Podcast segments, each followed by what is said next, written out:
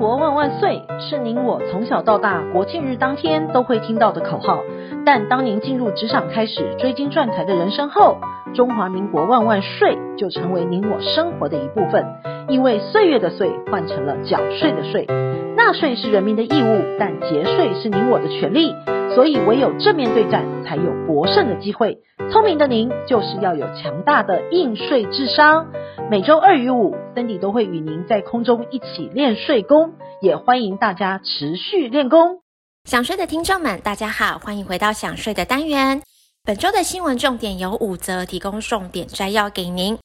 第一，税局又出招，网拍卖家人人自危。第二，买房赠股要课赠与税。第三，家族争产风波不断，十一人竞争加价一千两百三十七万才抢到。第四，资产传承善用两大利器。第五，税务小常识：地震造成的灾害损失可否申请损失减免呢？第一，税局又出招，网络卖家人人自危。随着网络拍卖的普及，网拍业者也成为国税局查核的重点对象。近日，财政部修正税籍登记规则以及税捐稽征管理营利事业会计账簿凭证办法。要求网络平台营业人明年起税务登记应新增网址等资讯，且应于销售平台揭露营业人的名称、网络会址以及会员账号等资讯，可让买家更充分的知道其交易对象是谁。此项新制给予营业人充分的时间完成申报，但若未在明年四月底前完成，将依法开罚一千五以上一万五以下的罚则。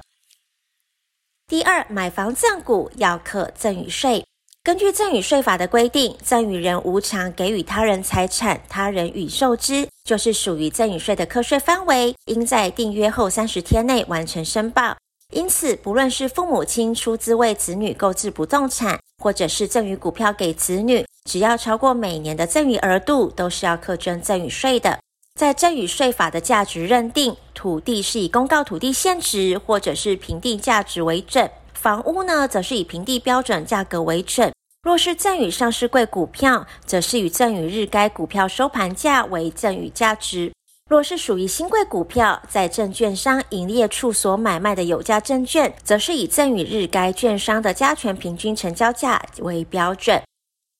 第三，家族争产风波不断，十一人竞争加价一千两百三十七万才抢到。在寸土寸金的台北市，有小联合国之称的天母，生活步调悠闲自在，受到美国及日侨学校风气的感染，更别具异国的风情，成为不少投资客猎屋的首选。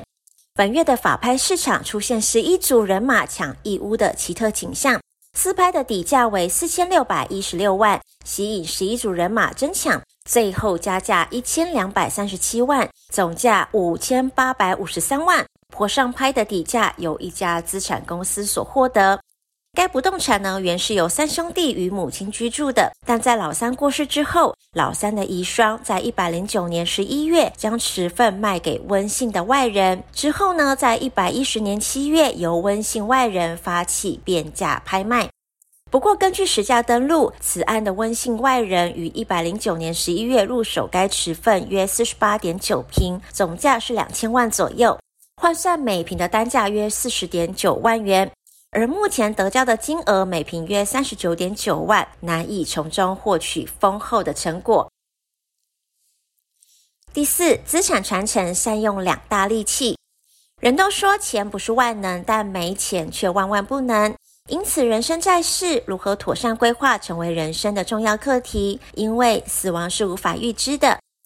近年来呢，常在电视媒体上看到家族争产风波，像是子女争产、配偶离婚，更成为人们茶余饭后的话题之一。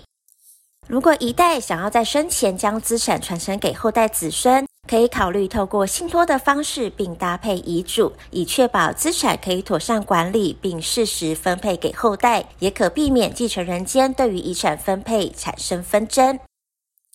第五，税务小常识：地震造成的灾害损失可否申请损失减免呢？今日花东地区频繁的发生地震，若因为地震发生的灾害损失，可以于期限之内向当地的国税局申请灾害损失减免，以维护自身的权益。在所得税的方面呢，受灾户应于灾害损失后三十天内，检具损失清单以及证明文件，报请管辖国税局分局或者是稽征所派员稽查。经核定之后呢，得于办理该年度综合所得税或是营利事业所得税结算申报时列报灾害损失。